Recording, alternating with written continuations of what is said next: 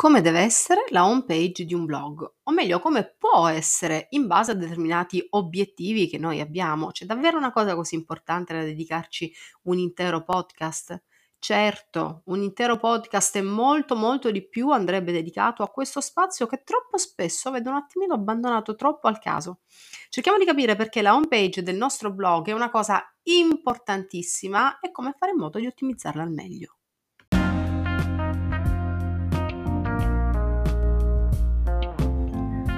Ciao, io sono Sabrina Barbante, blogger e blogging coach, che in pratica vuol dire che mi piace dare supporto e formazione a tutte le persone che vogliono fare il mio stesso lavoro. Questo è Contente Noi, il mio podcast arrivato alla sua terza stagione. Qui ogni settimana parliamo insieme di scrittura sul web, nomadismo digitale, consigli pratici e supporto emotivo per chi ha scelto di vivere di creatività e autodeterminazione. Seguimi, mi raccomando, su sabrinabarbante.com e cercami sul tuo social preferito.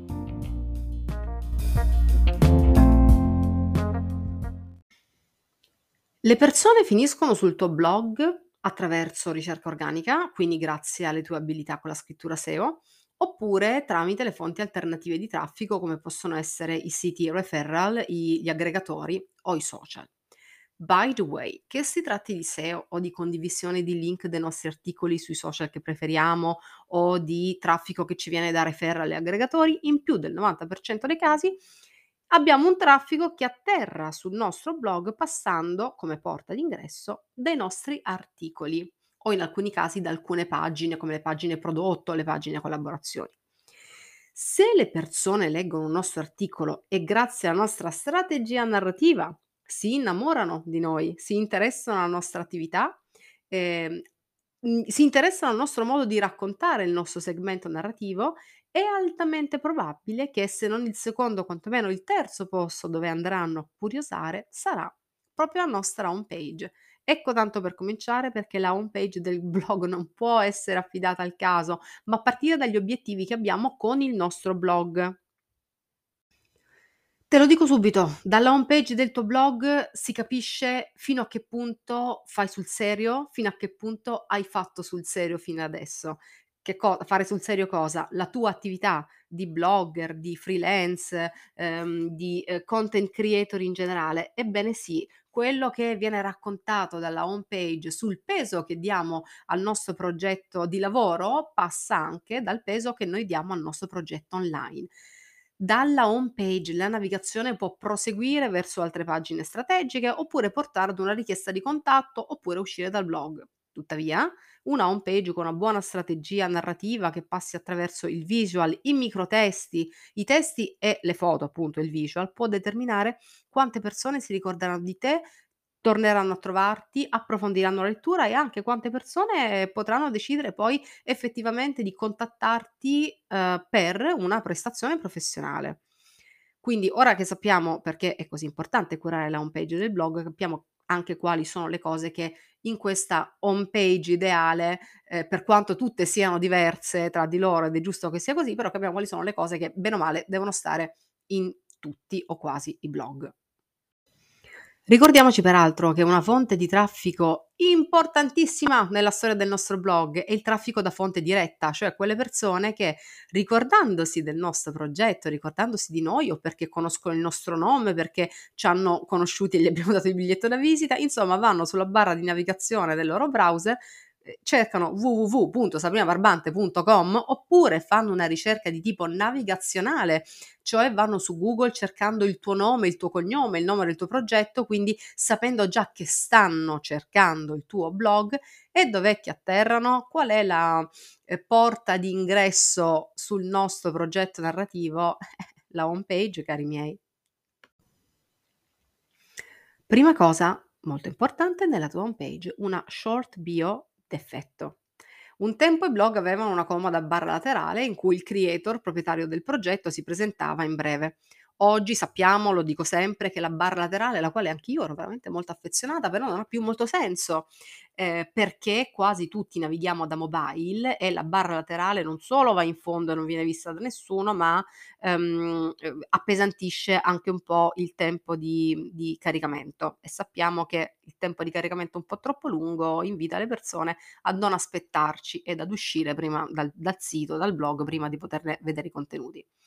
Oggi è possibile, grazie ai site builder, amati e odiati, però sempre più semplici, inserire dei blocchi in cui presentarci al massimo dopo il primo, dopo il secondo scroll. Se proprio non lo vogliamo mettere come la nostra faccia e la nostra presentazione come elemento introduttivo, quantomeno dopo il primo scroll e la gente ci deve trovare.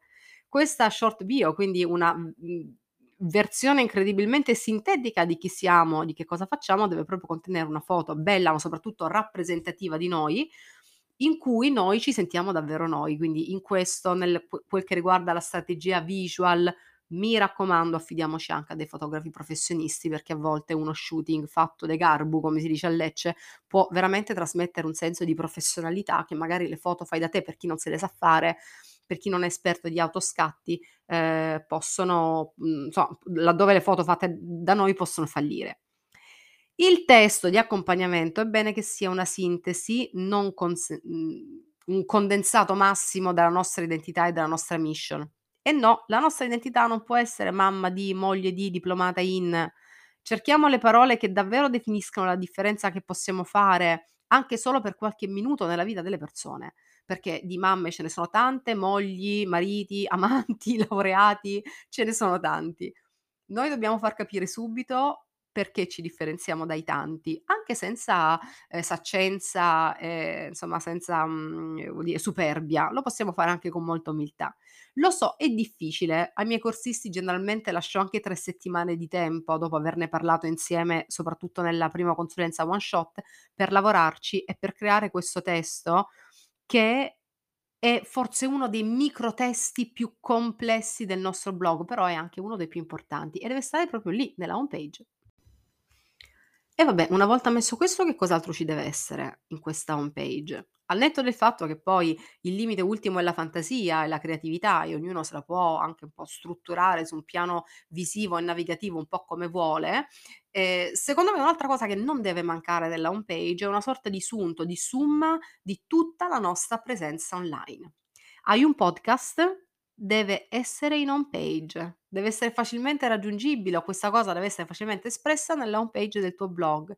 Scrivi dei libri? Mettili in home page da qualche parte. Hai un canale su YouTube? Sei una star di TikTok o di Instagram? Insomma, tutti i luoghi nei quali è possibile trovare a livello cross mediale il tuo progetto, bene, qui devono essere riassunti perché se impieghi più di 1 ora a settimana per creare dei contenuti cross mediali e questi contenuti devono essere indicati e riassunti con tanto di call to action nella nostra home page. Ehm, ho lavorato molte volte con blogger, produttrici ad esempio di podcast ascoltatissimi, canali YouTube pazzeschi, dei quali non c'era assolutamente traccia nella home page del loro blog ed è un peccato, è peccato diciamo qui in Terronia, qui al sud, è proprio peccato perché come è un modo per nascondere o per eludere parte una delle parti più impegnative del nostro progetto narrativo online. Pensateci a questa cosa. Attenzione a un aspetto fondamentale della nostra home page, che fa parte storicamente delle home page dei siti web, cioè il menu. Il menu è un piccolo spazio in cui attraverso tassonomie, cioè parole o brevissime frasi e locuzioni, indirizziamo il lettore con facilità ad approfondire qualcosa che noi raccontiamo. Ehm, le voci dei menu sono anche una vera e propria dichiarazione di posizionamento, oltre che un segnale molto forte che noi mandiamo ai motori di ricerca, quindi anche importanti per la SEO. Ma oggi non parliamo di SEO, parliamo proprio di esperienza di navigazione. Un menu chiaro con tassonomie chiare è il primo passo per una buona user experience.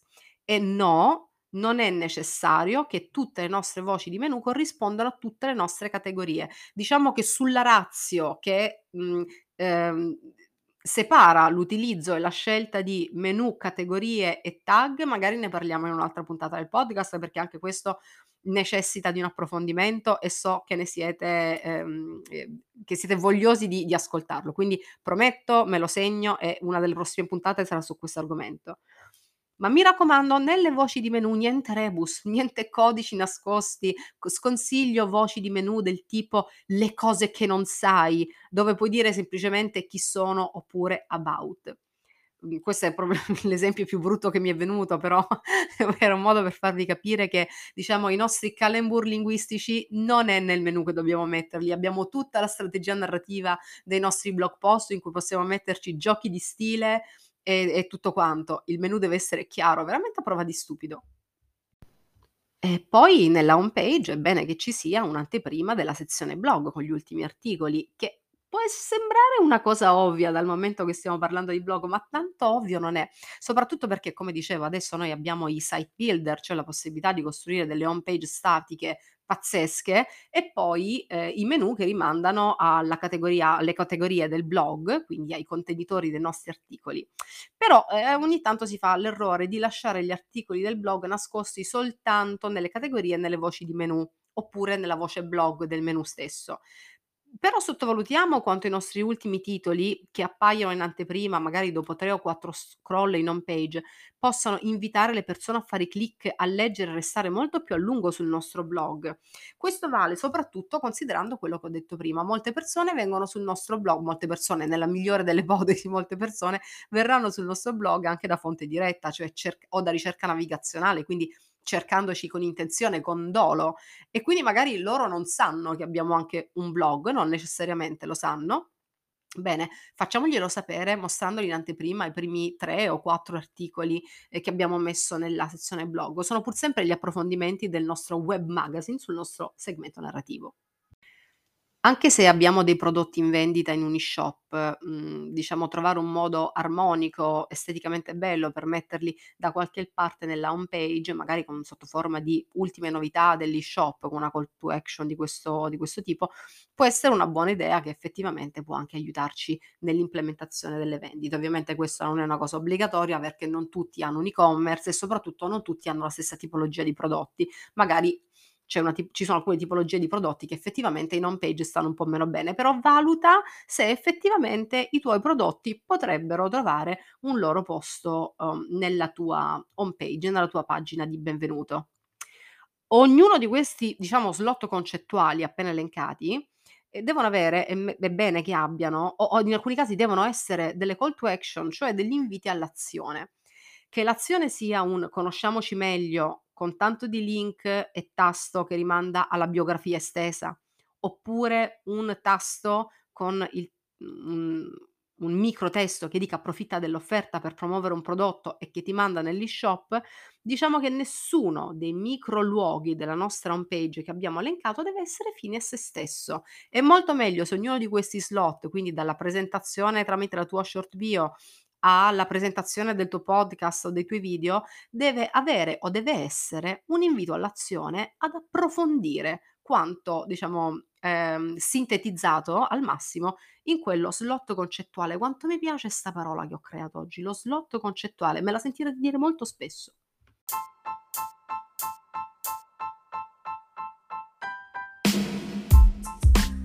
Guardate, oggi vi lascio così, con la soddisfazione di aver utilizzato questo termine, slot concettuali, perché dire eh, moduli home page è troppo poveraccio. Quindi no, va bene, slot concettuali, rivendetevela come volete, ma altro esercizio. Fate un po' una checklist di tutte le cose appena elencate che sono già nella vostra home page, fate un po' una sorta di autovalutazione e poi non da ultimo, indipendentemente anche da queste raccomandazioni molto schematiche che vi ho dato oggi, chiedetevi, cosa molto importante, se effettivamente secondo voi la home page del vostro blog e la struttura generale del vostro blog rappresenta al meglio il modo con il quale vi volete presentare al mondo del web e non solo. Vi rappresentano ancora i testi e microtesti che sono nella home page del vostro blog? La grafica o la strategia visual del vostro blog vi rappresenta ancora? perché ricordiamoci che i blog sono delle entità dinamiche che cambiano con il nostro cambiare, con il mutamento del nostro progetto, dei nostri obiettivi, della nostra mission. Ovviamente se avete bisogno di un aiuto in questa analisi sapete che la zia Sabri è sempre qui, ci sono le consulenze one shot eh, che potete prenotare per um, rivedere insieme il vostro progetto allo stato dell'arte e poi capire quali strumenti avete per andare avanti da soli e portarlo a un livello successivo e poi ovviamente ci sono anche tanti contenuti gratuiti su Instagram, sul mio blog in primis che è il luogo, è la mia casa ed è il luogo dove vi aspetto e vi aspetterò per sempre. Intanto noi ci vediamo qui sabato prossimo per un'altra puntata di Contente Noi.